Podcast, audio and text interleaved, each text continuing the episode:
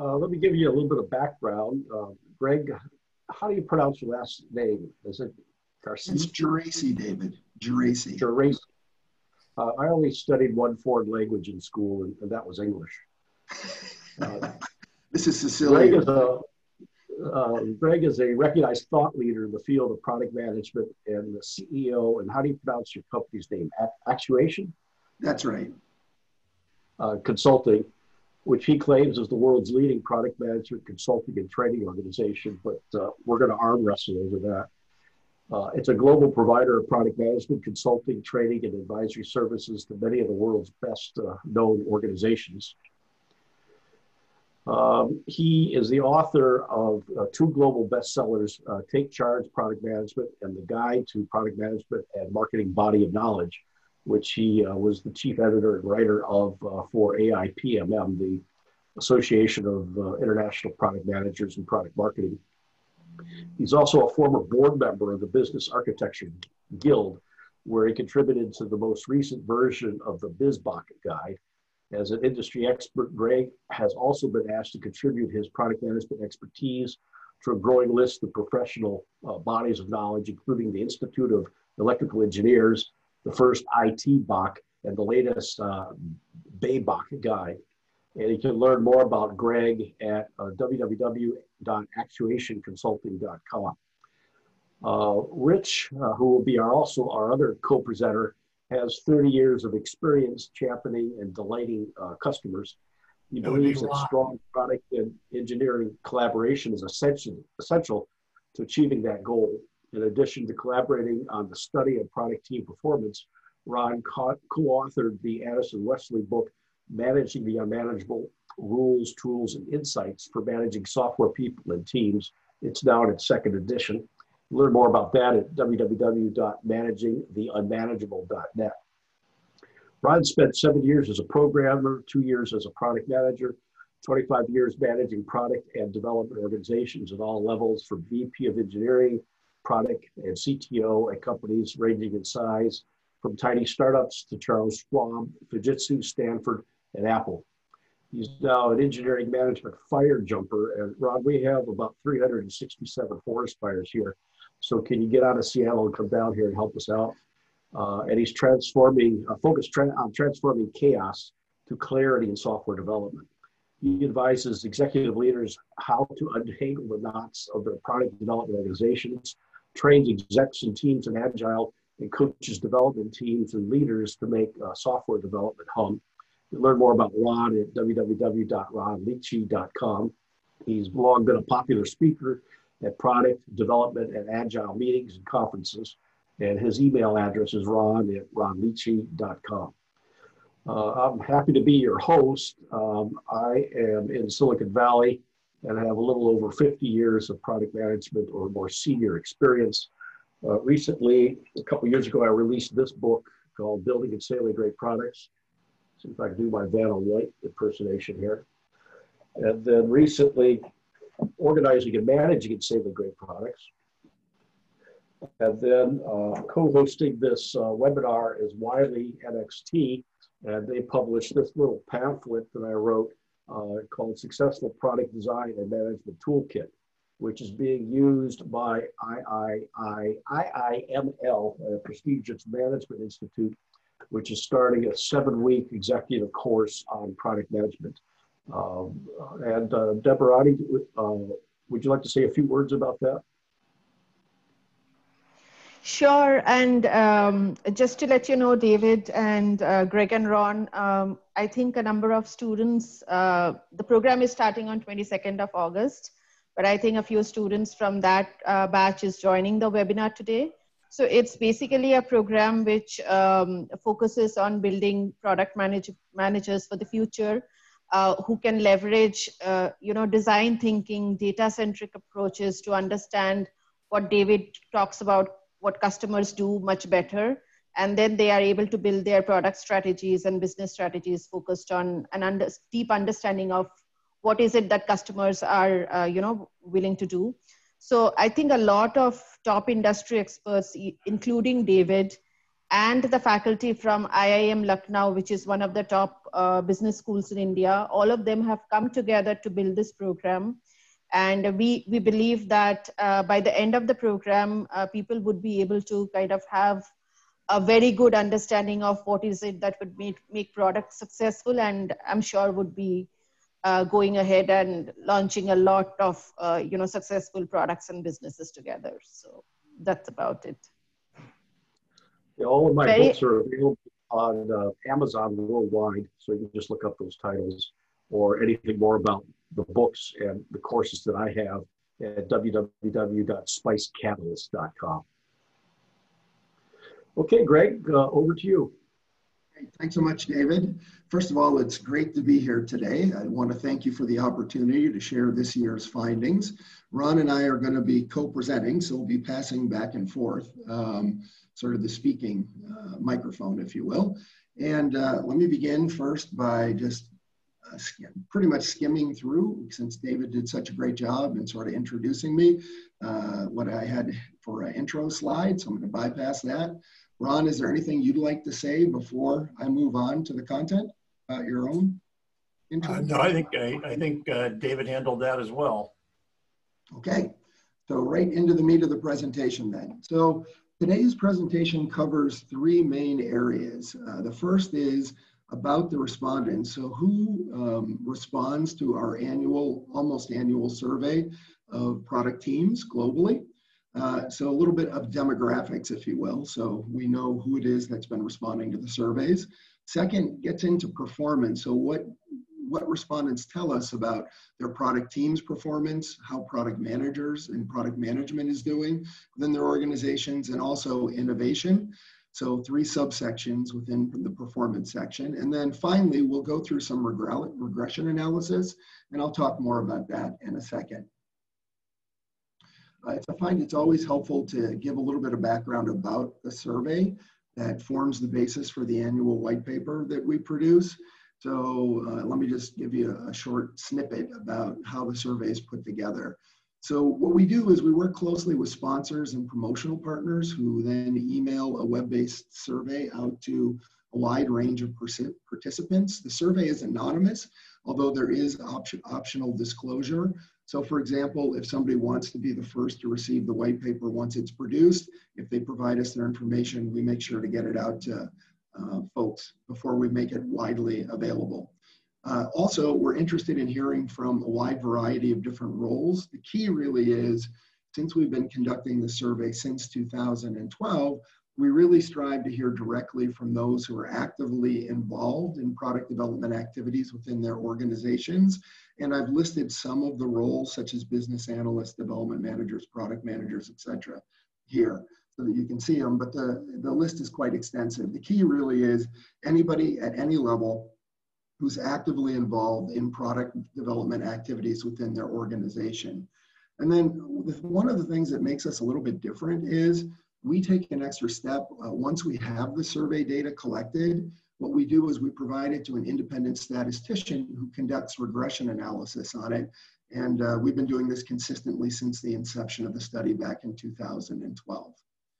So now that we've sort of gone through a little bit of the survey, let's talk a little bit about who responded. So with that, I'm going to turn it over to my partner, Ron. Ron, take it away. Okay, so as in prior years, the vast majority of respondents do play an active role creating or enhancing products and services. And so this year it was 97%, which is uh, very comparable to the prior years. Um, as uh, Greg said, this is our sixth, um, sixth survey or sixth study. What's different this year is that we had a much higher concentration of product managers and owners than we normally do. Just over 54% were product professionals this year. Greg? So when we asked who our respondents reported to, we got a pretty even spread across all the categories. So we had a good dis distribution across all the segments from uh, reporting to managers, reporting to directors, reporting to VPs, and reporting to um, uh, company officers. In all, about 77% of respondents report to a company officer, a VP, or a director, so fairly senior. Next. As in, the, as in the past, over half of our respondents come from the technology segment. Uh, and I should note that technology includes not just software, but also hardware. Um, in fact, over 51% of respondents came from the technology sector, and the remaining 49% are spread across all of the other segments. So 18% to, said they said they're part of services, 12% consumer products, uh, about 5% in education, about 2% in government, and then about 12% in categories that, uh, that, are, that are other than uh, the choices we gave them. Next. So there's a good spread across all the segments uh, of company size. The concentration is in businesses between 50 million and $2 billion, where um, uh, about 45%, nearly, uh, nearly half of our uh, respondents are in that size company. Next. So let's take a closer look at what product team members told us about their organization's performance. So if you can move on, Greg. So the majority of respondents indicate that their teams are intentionally stable over the long term. Now, my own mantra has become over time that software development is a team sport. And team sport performance is gated on trust and respect and psychological safety. And those characteristics are built over time on stable teams. So uh, it's a little distressing that only 40% of team members are, uh, are on intentionally stable teams. And while only 15% of teams indicate they're intentionally fluid, in fact, 60% end up being on fluid teams.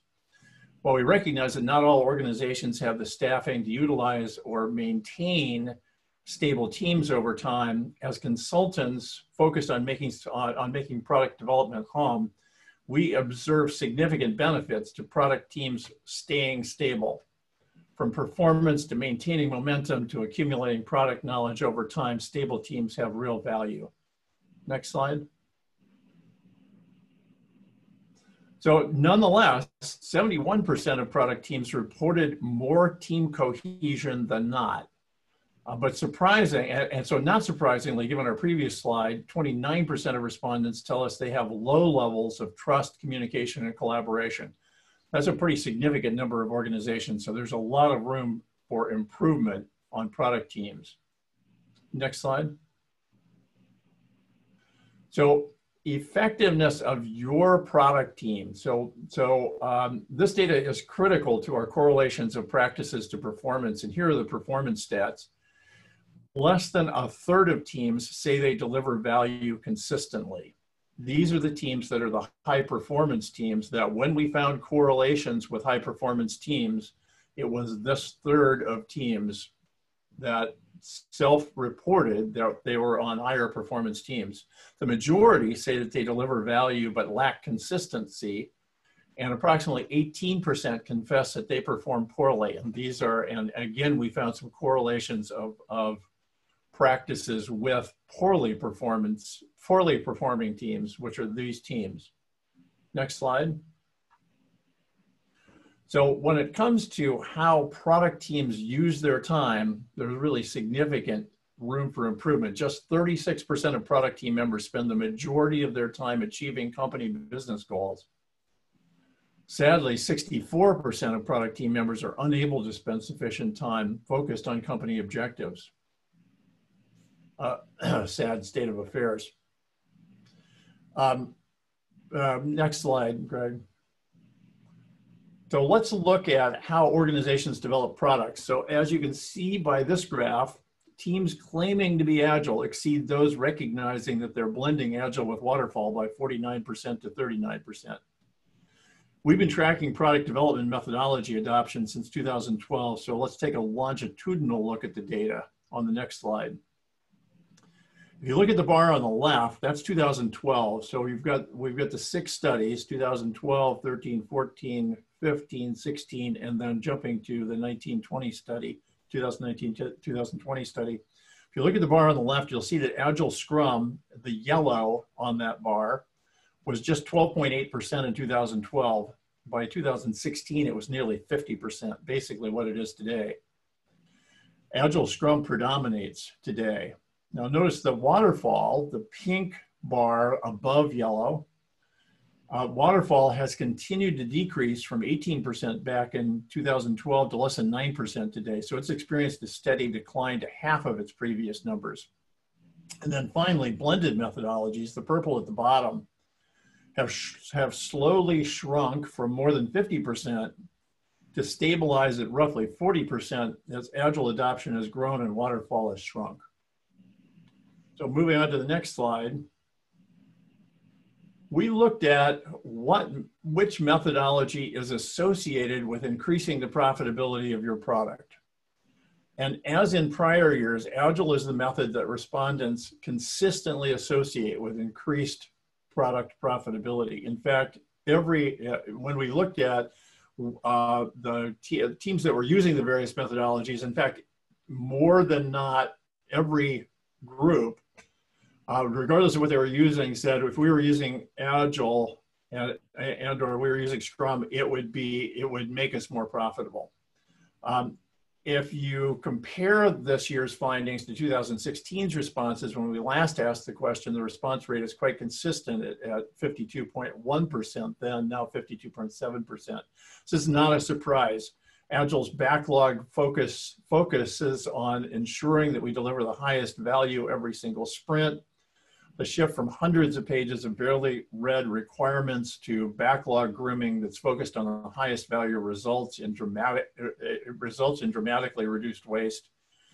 Teams together defining done results in both higher quality and avoiding costly revisiting of code. Uh, um, Agile directly correlates profit to Agile's focus on customer delight. So all of those, for, for all of those and many more reasons, it, it's clear that Agile provides higher profitability and it's widely recognized across product teams and product team members. Greg? All right, so thank you, Ron. So let's transition over and take a closer look at what we learned about product management in this year's study. So first of all, we asked where do product managers come from? And for those of you who aspire to be product managers, there's really good news. Product management is an equal opportunity profession. In fact, 33% of product managers enter the field from an engineering role, which gives you an inside leg as it's the largest section, as you can see purple on the chart. In fact, only 10% of respondents say they started as product managers. Um, some of the other gateways into product management, marketing, 11% of respondents indicated, operations at 10%, sales and uh, customer service at 9% respectively. So they all provided gateways to become a product manager and other makes up the difference. As you can see, others a pretty significant section and it includes people such as those from finance uh, who find their way into product management as well. I think the bottom line here basically is, is that product management truly is an equal opportunity profession although statistically speaking, if you're an engineer, you have the best opportunity to enter the field. And I think, Ron, you being an engineer, you probably have something to say about that. Any comment? Yeah, so I'll, I'll make a personal note regarding that. So I spent seven years as a programmer, a little more than seven years as a programmer. I uh, was a really good programmer. I, I um, have several patents um, uh, that, that um, I was awarded. Um, I wrote a couple of books on programming, a couple of popular books on programming uh, uh, this is a number of years ago, and made the transition then um, to management and the transition to product management from engineering. I managed Apple Computer recruited me to uh, to manage to create and manage a product management group for development tools at Apple, and um, uh, so that transition that transition for me was. Um, was an interesting one that I um, went fleeing back to engineering after a year and a half of doing product management but I've gone back and forth several times actually in my career doing product management. Um, my my my heart is in uh, on the engineering side, but you can see that that transition between engineering and product management um, is is a fluid one. Greg, if you can give us the next slide, I want to talk about uh, commonly utilized requirements criteria. The um, we looked at what is it that how is it that backlogs how is it that requirements are um, are prioritized and um, these days when we're looking at agile the question is how are backlogs prioritized? Because backlogs are, are, are, are backlogs of requirements. And what we found was that um, size, um, size and influence of customer are the number one factor in, um, in prioritizing requirements.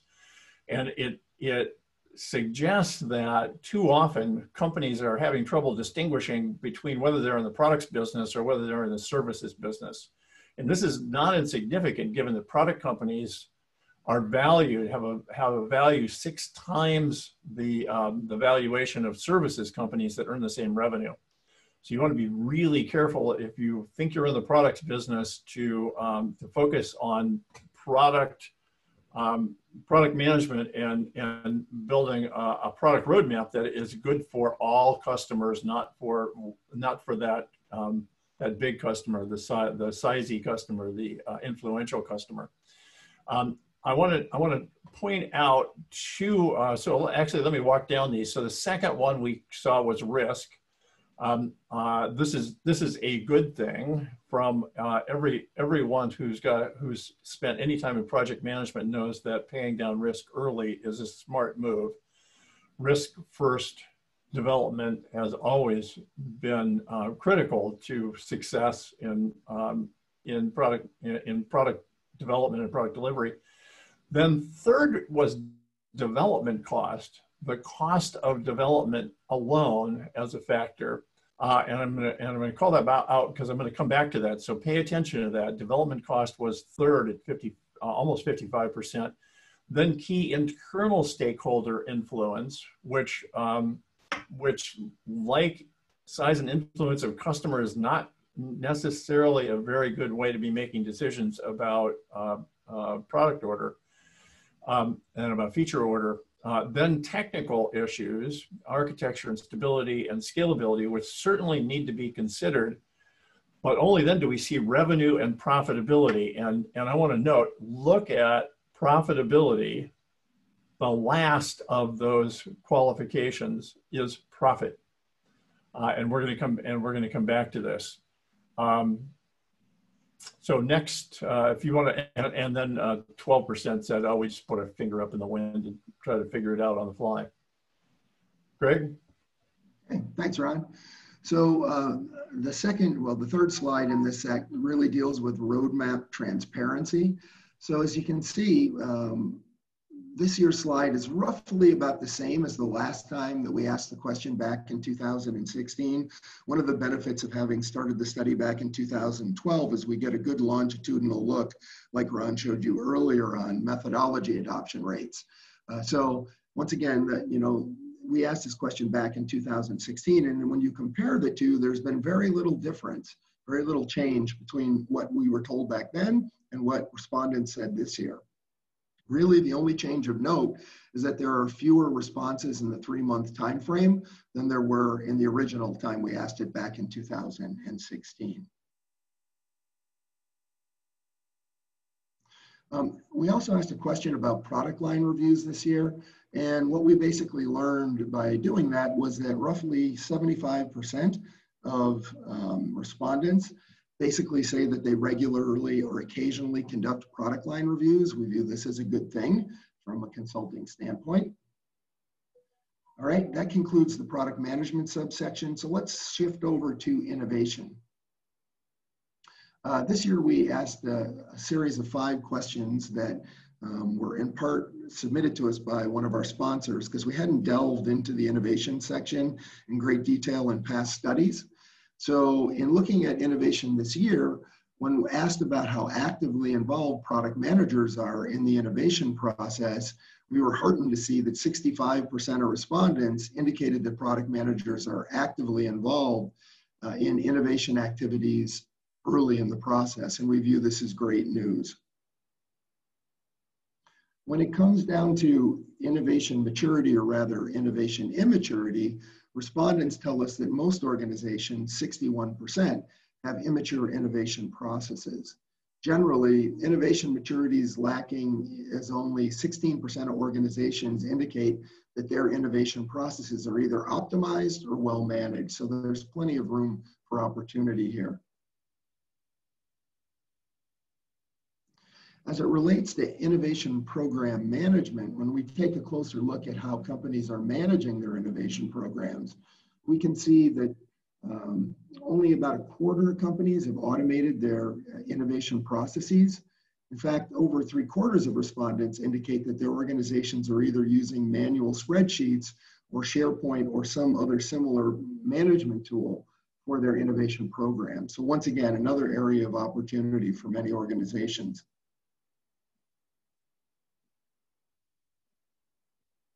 When asked who's involved with innovation processes within their organizations, the vast majority, as you can see, rely upon employees and customers to spark their innovation processes. Um, few organizations reply, rely upon suppliers, partners, startups, universities, and researchers, or the public at large. As you can see, it tails off rather radically. In terms of desired outcomes, there was a pretty good representation of different goals that um, organizations have with their innovation programs. We're going to focus on the top four that had the highest percentages. The first was to gain or maintain competitive advantage. Almost 70% of organizations expressed this as a goal. The next was new product or service development at 67%. The third was improving customer satisfaction. We're going to talk more about that a little bit later, 63%. And the fourth had to do with continuous improvement. And as you can see, there's a general step down from that point on. All right, so on to our key findings. Uh, there are five that came up in this year's regression analysis. So just a brief drum roll. First has to do with business strategy. The second has to do with the use of customer satisfaction as a metric. The third is, has to do with how product managers spend their time. The fourth has to do with profitability. Uh, this goes back to what Ron was pointing out earlier around the use as a uh, requirements criterion. And the fifth has to do with focusing upon the entire backlog. So let's dive into it. So in this year's regression analysis, you know, our regression, regression analysis shows that a product team's ability to connect their daily activities to the company's overarching business strategy is highly correlated with financial success. That's what the regression analysis shows. However, uh, as you can see on the slide, only 27% of survey respondents this year indicated that their product team is able to connect their daily activities directly to the company's business strategy. In fact, most respondents indicate that their organizations either fail to effectively communicate this company strategy to the product teams or indicate that the company is lacking a company strategy, a business strategy uh, overall. And when looked at from a longitudinal perspective, since we've been doing this since the last seven years, the story is even more discouraging the amount of product teams that could connect their daily activities to the company strategy has actually decreased over 10 percentage points over time. So companies that want to improve the performance of their product teams and their financial performance should really shore up communication and transparency regarding the overarching company business strategy and how product teams are connected to it. Uh, you know, I believe sincerely that doing so will help product teams make better short and long-term decisions, and it leads to a clear understanding of the strategic priorities and how product team members' actions can positively or negatively influence the outcomes. This is also likely to increase product team members' commitment to their work efforts. I think all of everybody's experience being on a product team is something that you're not, you know, you can't understand what the benefit of it is to the organization, and that can be very discouraging talented team members often dislike working on projects that don't appear to add value to their organization. So, you know, having better connectivity to the overarching business strategy at the product team level has been shown in the regression analysis to be statistically significant. So let's shift to the second regression analysis factor, and that has to do with the use of customer satisfaction as a metric. In our view, product teams should be held accountable to their performance. You know, however, uh, when we first asked this question about what metrics product teams are being held accountable to, there was a wide range of responses, but not a single metric that organizations consistently held product teams accountable to. And that was back in 2015. This year, uh, when we did our regression analysis, it showed that customer satisfaction is now the dominant metric that most product teams are being held accountable to. In fact, 51% of organizations um, are now using this accountability metric. Other metrics, as you can see, that, um, that are being used include um, quality, velocity, or throughput metrics, profitability, top line revenue. Um, interesting, a lot of folks respond that our product team is not being held accountable, but does have objectives to support either revenue, margin, expenses, or EBITDA, and so on. Um, I think the best news in looking at this and all of this is that product teams that are held accountable to customer satisfaction are highly correlated with improved performance. Additionally, this trend using customer satisfaction as the accountability metric for product teams has risen 10% since 2015. So this is a positive development on all fronts. And once again, uh, highly correlated with improved performance. We also asked a question about how product managers spend their time, and it'll be interesting to hear David's comments about this a little bit later, I'll bet. Um, we found in our regression analysis that how product managers spend their time matters and that companies that encouraged their product managers to spend more than 30% of their time in the field were highly correlated with higher levels of success. But as you can see here, unfortunately, only a minority of organizations, 11%, appear to enable their product managers to spend this much time in the field, for example, with customers or prospects or at trade shows. And, you know, Ron and I believe there's a variety of reasons for this. The first I, the thing that I see from a consulting standpoint is there can be a lack of executive support that inhibits product managers from getting out and spending this much time. If you think about it, it's pretty expensive to have your product managers actively engaged outside the organization at this level, and it requires strong support from the leadership team a lot of times, you know, people lay this at the feet of the CEOs not investing enough in their product management organizations. But I think it's safer to say that it's not the CEO that's the only um, force that, that needs to maybe invest more time and energy in, in how product managers spend their time, but the head of sales and finance and other executive team leaders also need to be vested, you know, with that level of commitment in the organization and see a commensurate response, uh, uh, commensurate return. Also, product managers often acknowledge their own shortcomings if you speak to them frankly. They, they talk about their own shortcomings in time management and proactive behavior and their own biases. For instance, you know, leaning towards strategic activities as opposed to tactical ones that may also be part of their role. But I think regardless of the source of the current limitations on how product managers spend their time, organizations need to step back and rethink about how they utilize their product managers and work to optimize external engagement. Our regression analysis shows that product managers who spend 30% or more of their time engaged externally leads to improved performance for both the product team and the organization.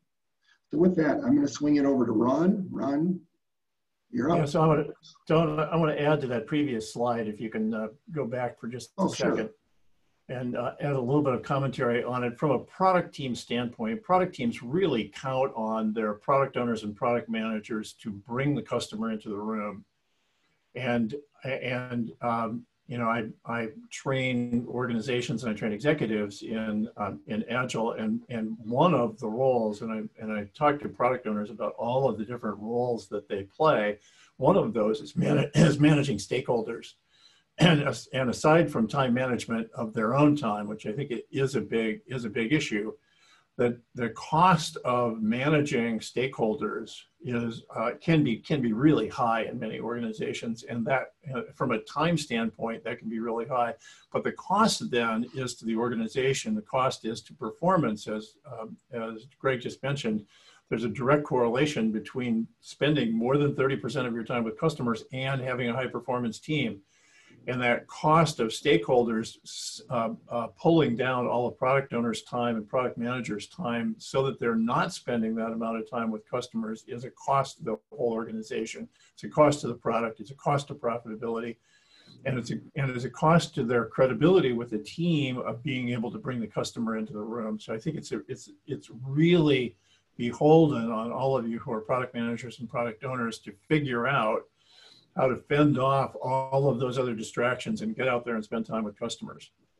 All right now, now get off my soapbox and move on to the next uh, to that next slide.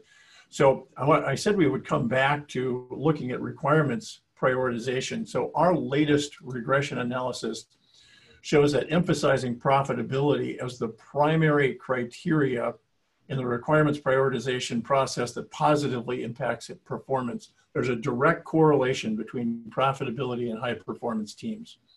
Unfortunately, only 39% of organizations actually use profitability as a requirements criteria.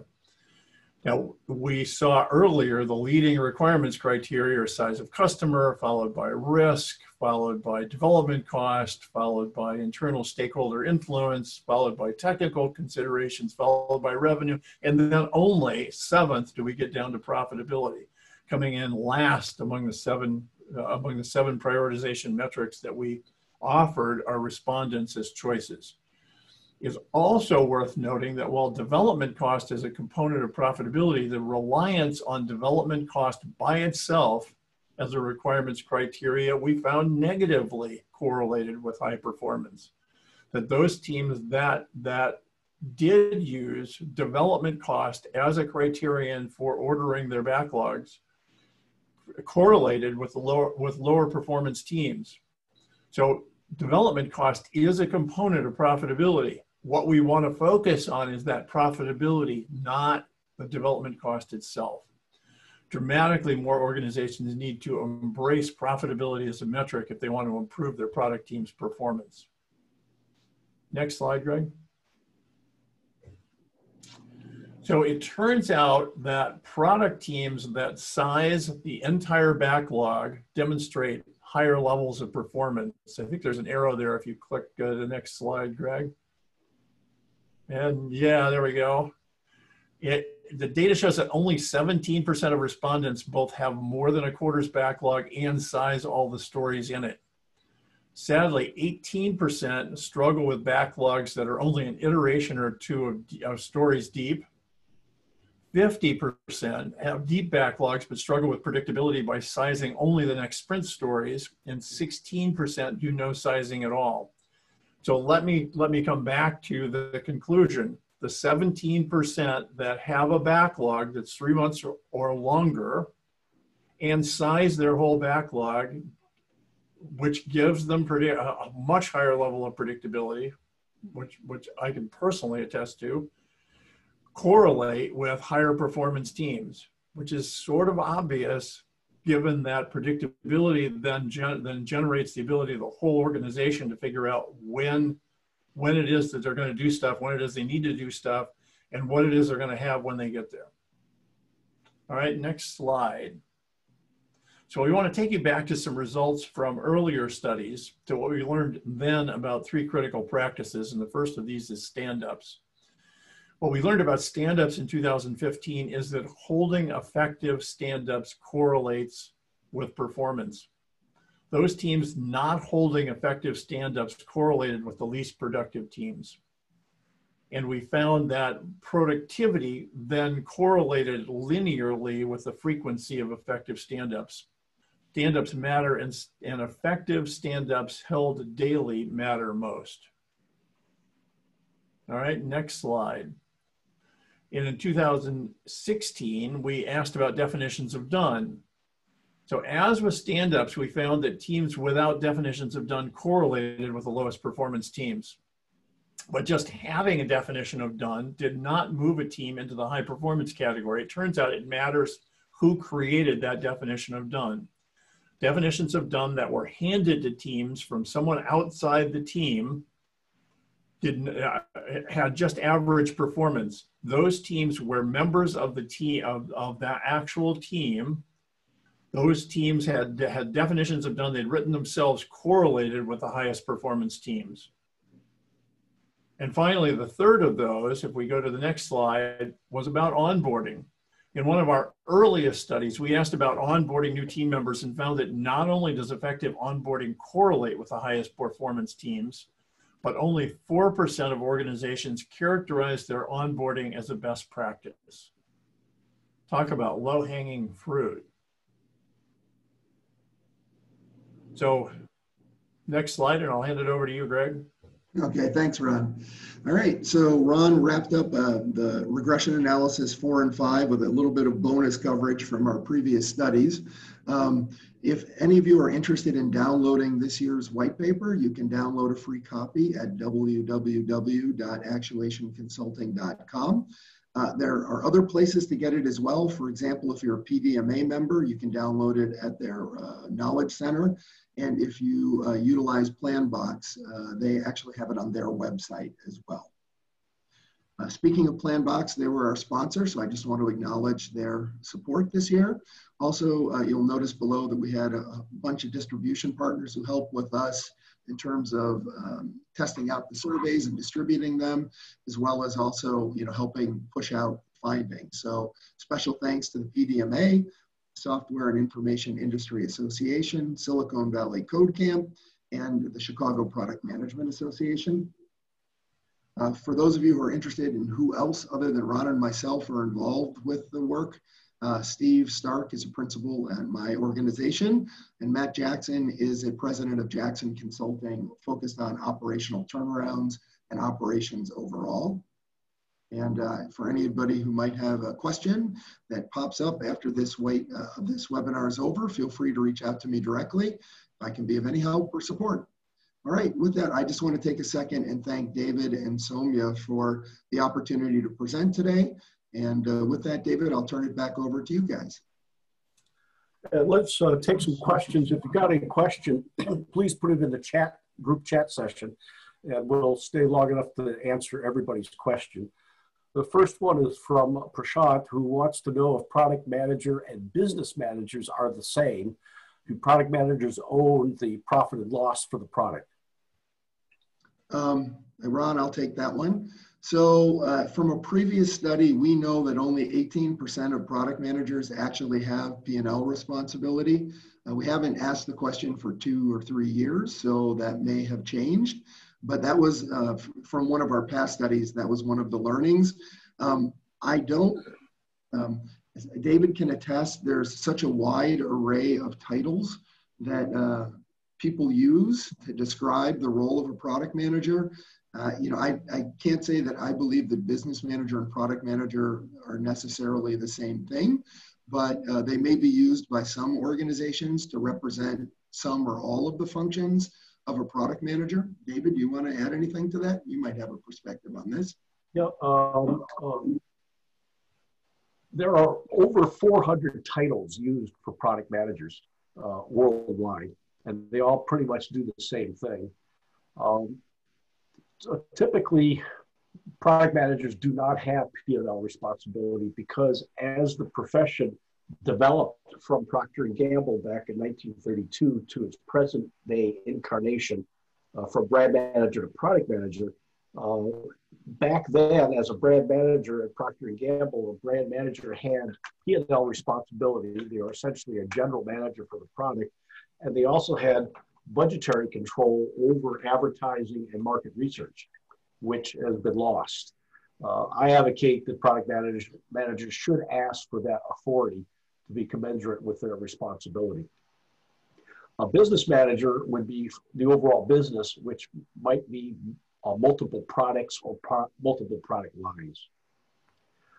Uh, the next question is, are there any matrices which show a relationship between clarity and company vision and product management effectiveness? Uh, Ron, I don't think we have any matrices that show that. Do you recall any from your perspective? Um, I don't. I don't. Did we did we look at um, it? Um, yeah, I'm not. I'm not recalling it. No.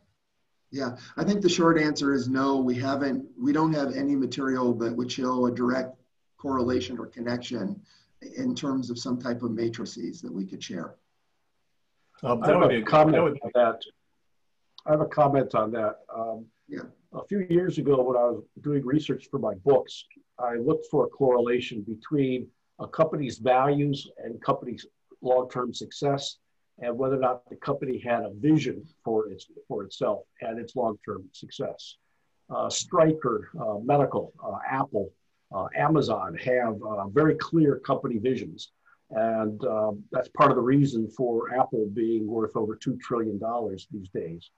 Uh, other organizations don't have any vision, and when you combine a company's values with the vision, that defines the company's culture.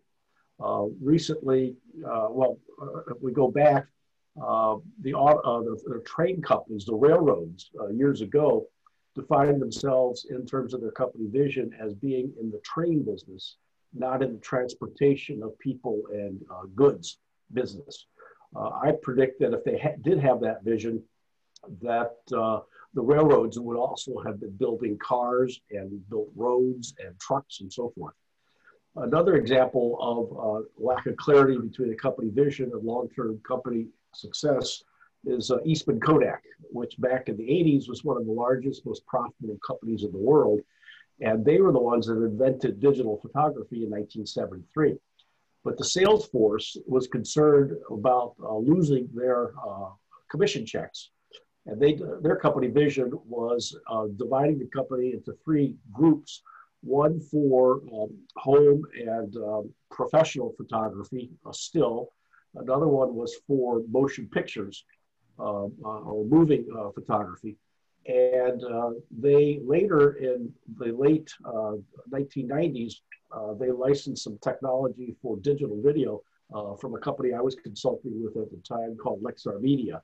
And then about a year later, they canceled the licensing of those patents again because they were concerned about uh, uh, cannibalizing their um, film business. If they had a vision of being in the business of helping capture images, store images, retrieve images, and present images, uh, they could probably be one of the biggest companies in the world. They would have invented YouTube and Netflix uh, and all, the whole digital photography area. We probably might be talking to each other on a Kodak phone, uh, phone uh, because their brand at the time was quality. Uh, so those are a couple of examples of if you don't have a good company vision, uh, the chances for long-term success is quite small. Uh, yeah. Equally, you have to have a set of company values. And I did a study of the first 500 companies in the Fortune 500 list, and about 300 of them are out of business these days. And because I was familiar with many of those companies uh, working on science and technology back in those days, uh, I knew whether or not they had any values, and if they had values, did they follow them? And the result was the 300 of them did not, and they had a culture of uh, failure, and those companies are no longer around. Yeah, I think David, just to add on to that, um, you know, going back to the gentleman's question, while we don't have a matrices, what we do know is is that organiza- there are plenty of organizations that don't have a coherent business strategy, and there are those that actually have it but don't effectively communicate it well. So, you know, having it is one thing, but making sure that everybody understands it and that you can effectively execute it is another as well. So, and it's really, very good really hard to. A, a recent example of that is uh, Volkswagen, which has a very good company vision and a very good uh, uh, set of values, but they decided to hide their uh, diesel engine emission performance yeah, and it yeah. cost that company billions and billions of dollars of not having that incongruence. Yeah. Ron, Ron, you comment? I think, yeah, so David, I think Ron wanted to make a comment. Ron? Yeah, so I was going to say, I think it's, it's really hard for product management to align um, to align product goals, to align product vision, and to align product roadmap if there's nothing to align it with. And, and um, so that was one of the things we found in terms of company strategy and the visibility and transparency of company strategy, the, the importance of that for product managers and for product teams to be able to align with that um, uh, and, and find success. Back to you, David. Great. The next question is, what's the optimal backlog that needs to be defined ahead of time? The company uh, that Anuj uh, works for defines the next quarter's backlog ahead of time. Is it optimal? Yeah, so I want to I want to say a couple of things about that. One is uh, having at least a quarter's backlog um, is is optimal, and and, um, and our study showed that. And, and sizing that um, that that much of a backlog is uh, correlates with the highest performance teams. not, not to say that, uh, that that backlog is stable over that, uh, over that quarter, but, but that there is that much backlog and that, that sizing then provides the, uh, uh, and understand, provides the product managers understanding of cost so that they can, they can uh, order on the basis of ROI, they can order on the basis of bang for the buck. They can, they can ensure that they don't have uh, uh, teleportation at the top of their uh, backlog, which is my favorite feature, by the way. Um, uh, but it turns out that it's very costly to build teleportation. I've so far haven't found an engineer who's willing to quote me a time on it. Um, and so we we we don't want we we certainly want to make sure that we're delivering the most value to our customers and the most delight to our customers. And so the back the backlog simply needs to be we need that much in it and then we need it every time we walk into a planning meeting which for most teams is every two weeks. We need that that backlog currently ordered uh, by by whatever it is that's going to deliver the most value to our customers. And so a three plus month backlog that is repeatedly uh, order iteratively uh, ordered every planning uh, every planning cycle is critical. Great. Um, can you please share the slides after the meeting? Uh, sure. If they reach out to me directly, I'll be happy to provide them with a copy of the deck. Uh, but but I should oh, note that you the asking study for it, itself, David, or was it somebody in the chat room? David, was that you asking for it or somebody in the chat room? No, that was me reading the question from the Sakura. Okay. Yeah, so, uh, so I want to I want to note that the study the study itself has way more detail and is um, uh, I ur- urge you to go get the study and, and read the study instead of the slides. I have to second that, but if they reach out to me directly, I'll work it out with them. Okay. Um, next question is transitioning from engineer slash business analyst to product manager. From your experience, what should be the primary focus areas? Ron, that sounds like your question. I came from sales and marketing. Yeah, so so the um, one you have to let go. You have to let go of uh, not let go of everything you know about engineering, but but um, not walk into uh, believing that you understand how long things are going to take. Um, and this is a problem for us who are managers as well. We we we were engineers. We think we know how long things are going to take and we need to and we really need that team autonomy and that that um, that self-organizing teamness we need to go to our teams and get input from our teams on how long things are going to take and so that's one of the one of the uh, i think gotchas of transitioning from engineering to either management or product management um, the second thing really is is that ability to form a coherent picture and vision for product that is um, and and Greg and David, I may throw this one this part of it back to you. Um, you know, I think it's really critical for product managers to to have a coherent um, picture, coherent vision, and a coherent roadmap for uh, for the product. And and and you know, and one of the one of the falsehoods about agile is, oh, we're agile, we don't need a product roadmap it, just because we have a roadmap doesn't mean we're going to follow it. But just because we're agile doesn't mean we don't need a product roadmap to give us that north star to march toward. That um, at every at every given moment is every given moment is really critical to us to uh, uh, on the team side to know that know where we're going and know where we're marching, and that ability to build that is um, is is really important. Greg or David, do you want to you want to say something about that part? Yeah. I mean, I can I can add on to your comments. I mean, once again, I didn't come from engineering. I came from a different um, space on the continuum, both sales and marketing. But one of the challenges I would suspect for somebody moving from an engineering role into a product manager role would be the level of customer engagement that's required, uh, as well as the sales um, involvement with the sales team and the senior executives. Um, those might be areas that somebody who's been in an engineering role might not have had to live in, and the shades of gray that you know that that come along with that. So Ron, you can probably comment more whether, you know, my perspective looking at this from the outside, not as an engineer, but I would suspect those might be challenges that an engineer might face stepping into the role. Also, I think there's probably time lag differential. Um, I think you were sort of getting at this yourself, which is when you step into a product role, you're thinking three months, six months, nine months, a year, three years, right?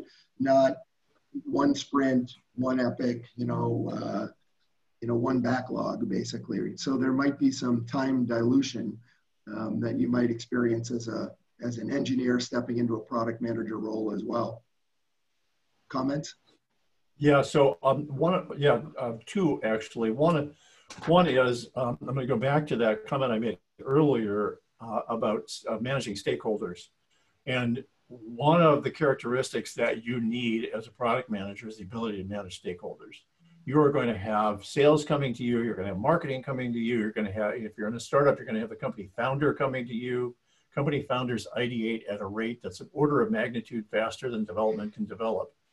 And every idea is the best idea, the most important idea, the one we got to work on now. It's incredibly interruptive to teams. You've got to, you've got to protect your team, allow them to focus during the course of, of, a, of a one week or two week or three week sprint, however long your sprints are and allow them to go heads down and not be interrupted and not interrupt their sprints.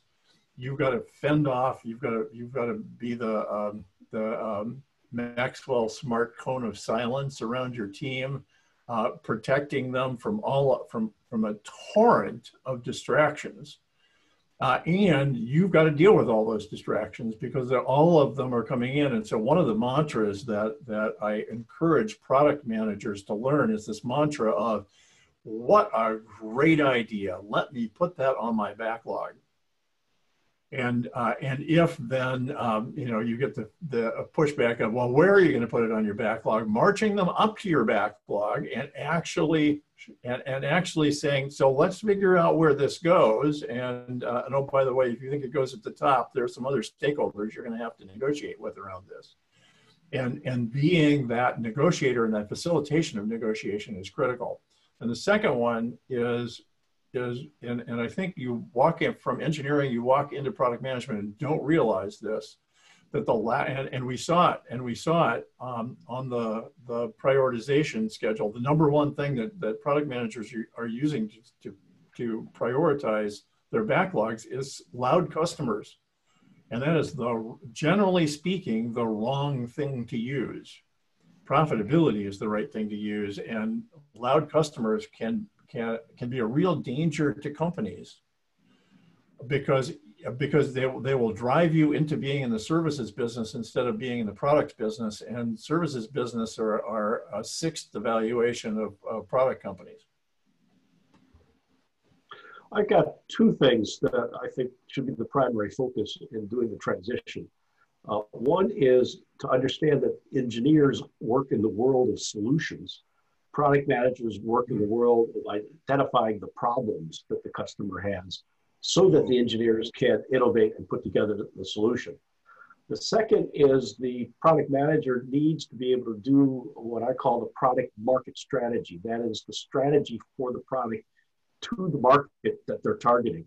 And there are 32 things that I talk about in my Wiley book that the product manager needs to have in their uh, product market strategy.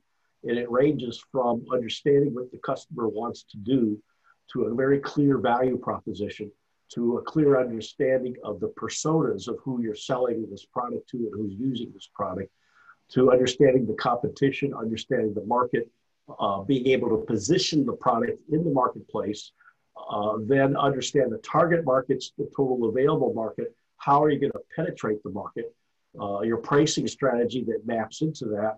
This all, of course, follows the uh, product vision that you defined early on, and then setting up the distribution, trading channels, uh, and so forth, along with the overall business model. That is how you're going to make money with the product. Uh, unfortunately, a lot of companies do not do the product market strategy, and that's one of the reasons why about 35 to 50 percent of all new products representing about uh, half a trillion to a trillion dollars is wasted each year in uh, new product development. next question says, in one of the slides, profitability is kept as separate from customer satisfaction while defining product requirements. Aren't they correlated? Ron, that sounds like for you.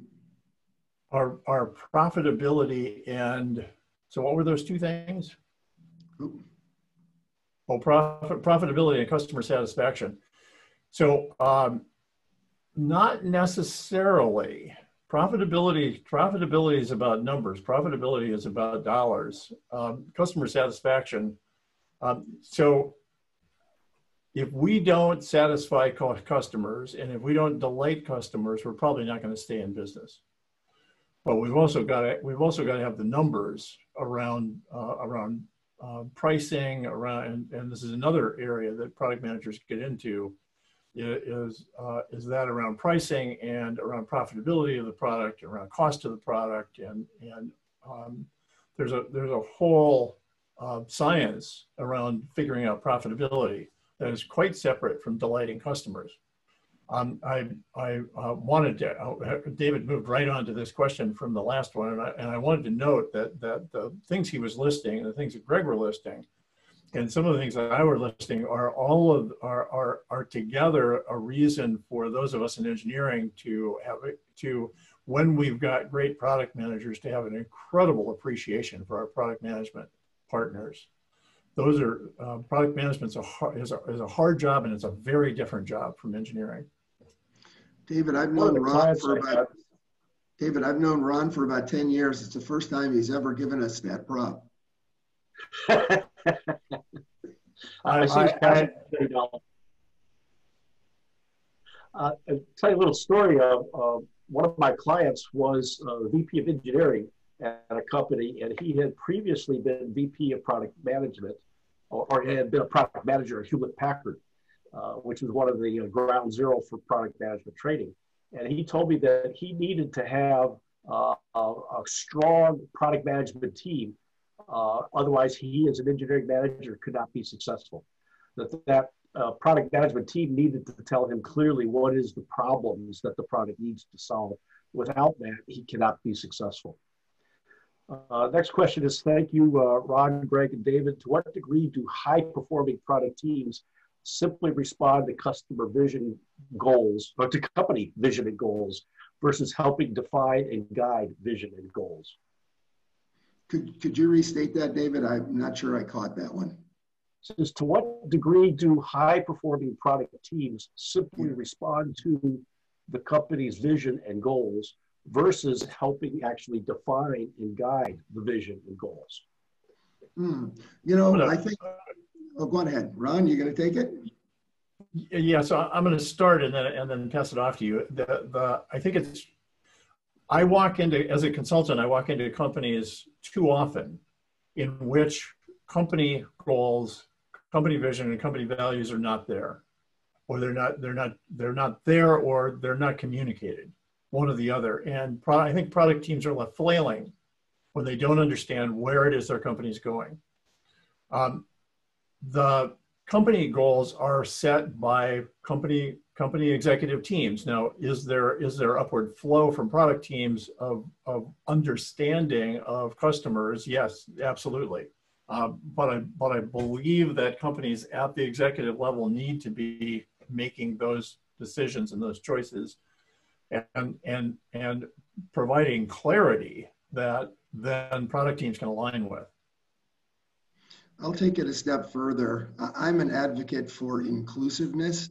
Um, so, you know, I know it's not feasible to have, let's say, a mid-sized company have all your product managers be involved in developing the company's business strategy, but there needs to be appropriate representation so that you know because the more that people are actively involved in formulating um, the strategy or the direction the more likely they are to actually execute it so uh, you know i think execution inclusion in the development of company strategy either by product management you know and other parties in the organization or some kind of proxy cpo uh, you know, vp of product management svp whatever uh, there needs to be appropriate voice at the table to ensure that not only what gets um, created upstream is is actionable, but that people buy into it and support it and its execution downstream.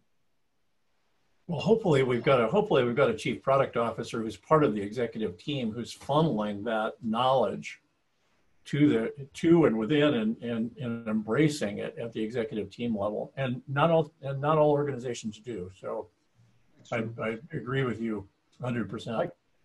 I can give you a, a, personal example from my experience at Apple.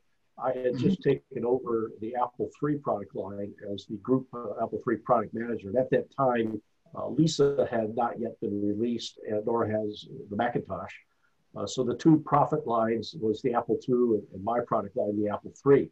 Uh, the executive committee went off to Pajaro Dunes, a retreat center near Silicon Valley, and canceled my product line and didn't bother to talk to me about it. A couple weeks later, John Sculley called me into his office and said, What should we do about this? And I said, Well, you never asked me about this before you canceled the product line, and it's your fault that you've got $20 million in piece parts uh, spread around the world uh, between our manufacturing facilities. Scully said, What should we do about it? And I said, Give me the authority commensurate with the responsibility. And uh, so I made a presentation to the executive committee of a business plan I and about 80 other people put together uh, for the entire product line. And uh, I was asked at the end, after I showed a comparison of the company's values versus the different things we could do at the product line, uh, the executive committee realized that the abrupt cancellation of the product line was not showing any empathy for our customers, which is one of Apple's values. And it was also bad management, and one of Apple's values is good management. So they asked me to take over an independent business unit uh, solely devoted to the Apple III and they gave me 17 people, a budget of $4 million, and said, go do something. And we sold uh, 25,000 Apple IIIs. It became the third most selling computer in the world at the time and uh, produced enough revenue and profits for Steve Jobs to finance the Macintosh uh, development. So in that case, I took uh, charge and defined what needed to be done, and I helped change the company's vision and goals. And I found many product managers in a similar state. So I put together a presentation, which is up on my website at spicecatalyst.com, uh, which is entitled Quit, Quit, uh, Quit Whining and Ask for the Authority. And you can download that PowerPoint presentation, fill it out, and then go to your manager and ask for the authority uh, to manage your product line, in addition to the responsibility that you already have. The next question is what's the difference between product manager versus product owner versus technical product manager? Ron? Yay. So, uh, so I'll, yeah, so I'll take, I'll take a piece of that. So um, I'm not sure what a technical product manager is, but I'll take the, the product manager and product owner one. I think technical product manager falls into the, how many, how many how many names do, do we have for product managers, David? 30, did you say? 300? 400. 400. 400. Yeah, 400. I think that falls into the 400 category.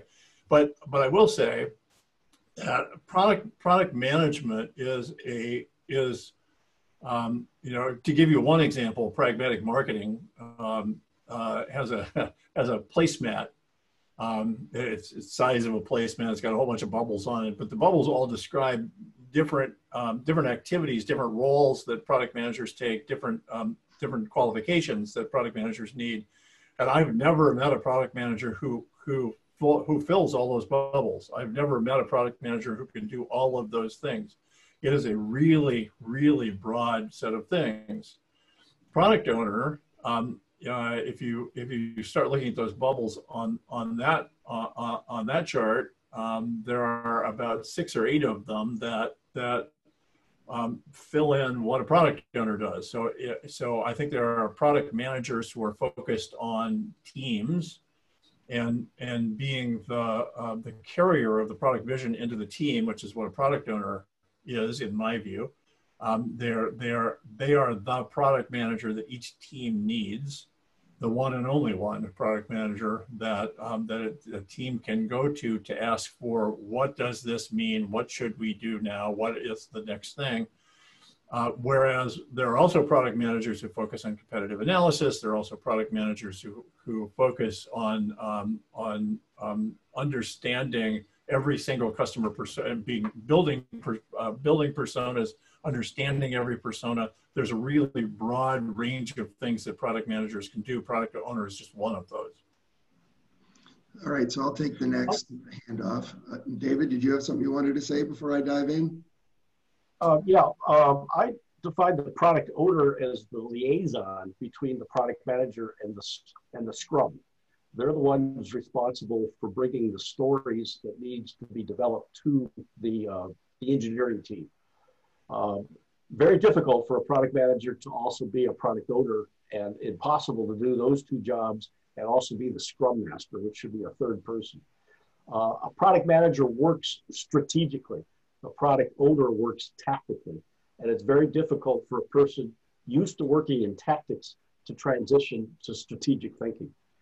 Uh, a technical product manager, I think that was a term that pragmatic marketing defined a few years ago. And it's more along the lines of a product manager that's also technically trained and sometimes slides into the role of a, of a product architect or a system architect, which is also a dangerous thing for a product manager to try to do because again, the product manager needs to live in the world of the problem while the product architect uh, or the technical product manager is also living in the world of the solution. And it's hard to go from one to the other. Yeah, so just to add on to your comments, I think our worlds generally align, the three of us. Um, I see the role of product management spanning everything from the inception of an idea, which we saw earlier in the innovation slides, all the way through the retirement of a product and having accountability and responsibility for that. Um, whereas I view a product owner as a subset uh, of those responsibilities, focused, as you were saying, David, more geared towards the engineering and development aspects of the, the team and less so the downstream management and ultimate retirement of the product. Well, so they sort of sit in the middle of the broader span of product management responsibilities. And hopefully, in those organizations that are fortunate enough to have both a product manager and a product owner as part of the same team, which is great uh, and ideal in many ways. Uh, you know, there's good collaboration and division of labor, you know, between those those two teams.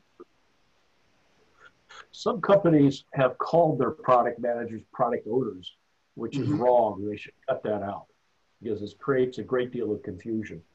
Yep. Uh, next question is, after transition from engineering to product management, what should be the primary focus in the first 30 days? Ron, this one uh, seems to towards you. Yeah, no, I, I think. Yeah, go ahead, David. The number one thing they should do is get to know personally every member of the engineering and the product team. Uh, if you can take them out to lunch, do so and then ask them uh, one key vital question. What do you want to do when you grow up? Uh, and I asked all the people that work for me or that I work with that question because I'll understand what motivates them, such that when I go into product meetings with those members, I know what is motivating them in terms of what they're wanting to do. And then I can offer up compromises when there is disagreements that fit into the things that they aspire to. So what I would say in the first 30 days is go meet everybody and understand who they are, what their values are, where they're coming from, where they want to go, so that you can help them be successful and so that you can forge compromises and uh, relationships in order to have a successful product. I'm going to add on to yours.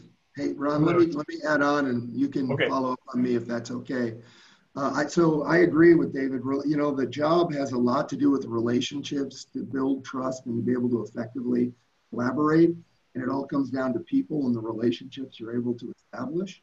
Um, one of the other things I would say is what the individual in their question didn't say is whether there's a somebody in that role today or whether they're stepping in it for the first time and nobody's in it. And I think the set of activities that you would do um, would be slightly different based upon that decision tree. Uh, for instance, if there is a product manager in that role today and you are replacing them, uh, you know, I would spend a, quite a bit of time trying to understand from that person, you know, what activities, what materials, where the process is, um, you know, who he or she sees as the primary people that they need to interface with. Not all parties are created equally Uh, there might be a handful of people, five people that, you know, determine the success failure of the product internally and understanding who those people are and prioritizing the development of those relationships, not just every relationship, you know, I think is important. Um, uh, you know, if you're, if there's nobody in the role, then you even have more work to do, in my opinion. It's not just the people, but you have, you know, you should really try to understand um, what's needed to keep the existing momentum of whatever that team is that you're inheriting going forward. So, you know, I, I, think we're pretty much in alignment on this. I would just add that I think there's a fork in the road depending upon, um, you know, where on that decision tree is there a product manager currently, is there not? And then I would also say that I agree with David that the relationship side is the most important because if you don't have that level of trust, you're going to have problems. But I would not treat all um, all the parties same because they're not going to all have the same influence on your ability to affect you know positive change with your product. So I think you need to think strategically about you know who are the most important um, people that you must have on side to be successful. But one of the realities of being a product manager is you can't keep everybody happy. There's far too many interests in competing priorities, and you've got to be able to live with that. Um, and so, you know, knowing who you need to please and, you know, uh, um, making sure you've developed those relationships effectively is really important. Ron? So I'm going to uh, I'm going to echo the word relationship that both of you have used. Um, uh, absolutely, product management is a is a relationship job. Um, if you look at who product managers need to relate to, uh, David was calling out the team. Um, Greg, uh, you were calling out who's most important on the team, but also some of the stakeholders. I think I think you've got a team, you've got stakeholders, and you've got customers, and you've got executives and you need to build and, and first 30 days you need to build relationships with all four of those.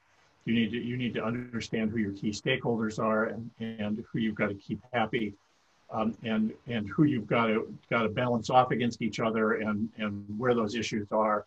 Um, you you need to start you need to start spending that 30% of your time with customers in in month one. Um, it's it is understanding customers is is um, what your team you you won't get credibility with your team if you don't do that. Um, and uh, and then there's the executive side, which is where the funding comes from, where David went to to get the authority to go with his responsibility. Boy, that's a rare thing. The the the watchword when I was at Apple uh, in in product management was all the responsibility, none of the authority. And um, boy, being able to latch onto authority is a, is an amazing thing when you can do it. But and so maybe you can, but for most of for most of us walking into product management, we don't get it, and and and so it's all relationships because there's no authority there.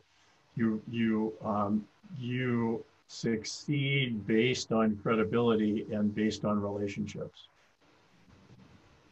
I can add two additional things. One is uh, in those first 30 days, understand what the vision is of the product. Uh, when I took over as the Apple III Group product manager, uh, the previous Apple III group product manager had left the company, and the one before that was a fellow by the name of Steve Jobs. And he wanted to kill the product line because he felt it was occupying a portion of the marketplace that his yet to ship Macintosh was going to go into. He also, by the way, wanted to kill off the Apple II. Uh, and if he'd done that, it would have killed the company before he was able to ship his, his beloved Mac. Uh, but Steve learned a lot after he got fired from Apple and after his next computer became his last computer. Uh, and uh, then later came back to Apple and was, as everybody knows, very successful.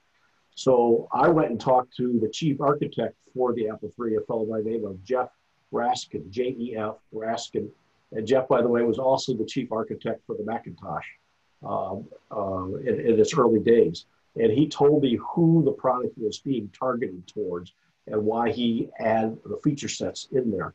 Uh, and that I was then able to use in terms of positioning the product properly in the marketplace and uh, direct everything uh, from then on out. Uh, the other thing to do is go talk to your uh, best customers, not necessarily your largest, but your best customers. Uh, I became the second product manager for a desktop video editing system called Video VideoFX and the company had raised about $40 million uh, targeting, they thought, video production by Macintosh users. I went out and talked to 20 of our best customers, and they were none of them were Macintosh users. Most of them didn't even know where the on switch was. Uh, they were uh, all of them had four-year degrees in video production, and the value proposition is that this little video effects product could cut the cost of a post-production suite from $150,000 to about $75,000. So the company completely missed the positioning in the marketplace and the target markets. And that's why instead of selling to the tune of thousands per month, they were selling about 10 per month. So the three things is get to know your team. And as Ron pointed out, get to know support, get to know service, get to know sales, get to know marketing, get to know finance, uh, and also get to know your best customers and uh, make sure you clearly understand what the vision is of the product. And then if you have any time left over, if there's some technology involved in your product, go to Wikipedia and read about it, and you'll probably know more about the technology after reading it than the engineering team. Or at least you can sound like you know something about it and you, you won't be embarrassed. And if you have any time left over, get some sleep for your second month. Last question. Isn't a product owner a role for a product team which has adopted a Scrum methodology, which is primarily a development method? Uh, product managers do a lot more than just development work. So uh, product managers don't do any development work. Right. They're responsible for the product market strategy and um, uh, the pragmatic and product, framework. Product, owner, product owners don't do any development work either. Correct. Um, I think, Ron, you mentioned pragmatic marketing's uh, framework, which uh, last time I looked at it did not take into account such things as uh, agile. Uh, and uh, I analyzed all of those frameworks and put together my own. And that framework, uh, the Spice Catalyst Product Lifecycle Management Framework, takes into account agile and takes into account certain things that need to be done before other things uh, in the entire development of the product market strategy and the marketing strategy. And that's available for free as a, a download on my website. website. So, so I think that's our last question.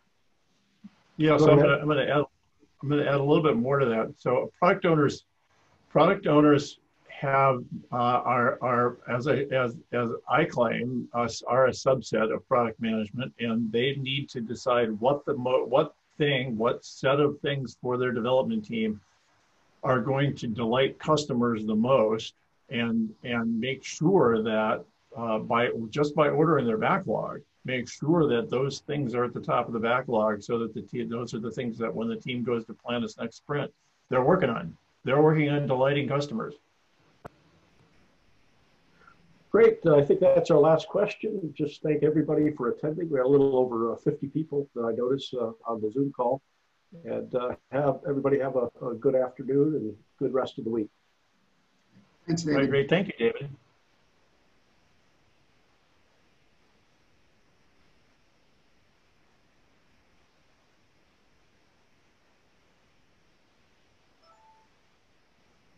Thank you, everyone. Thank you, David. Thank you, Ron and Greg. Ah, thank you very much yourself. I really appreciated the opportunity. It was nice to meet you. Yeah, same here. Bye-bye. Have a great day. Okay, you as well. Thanks.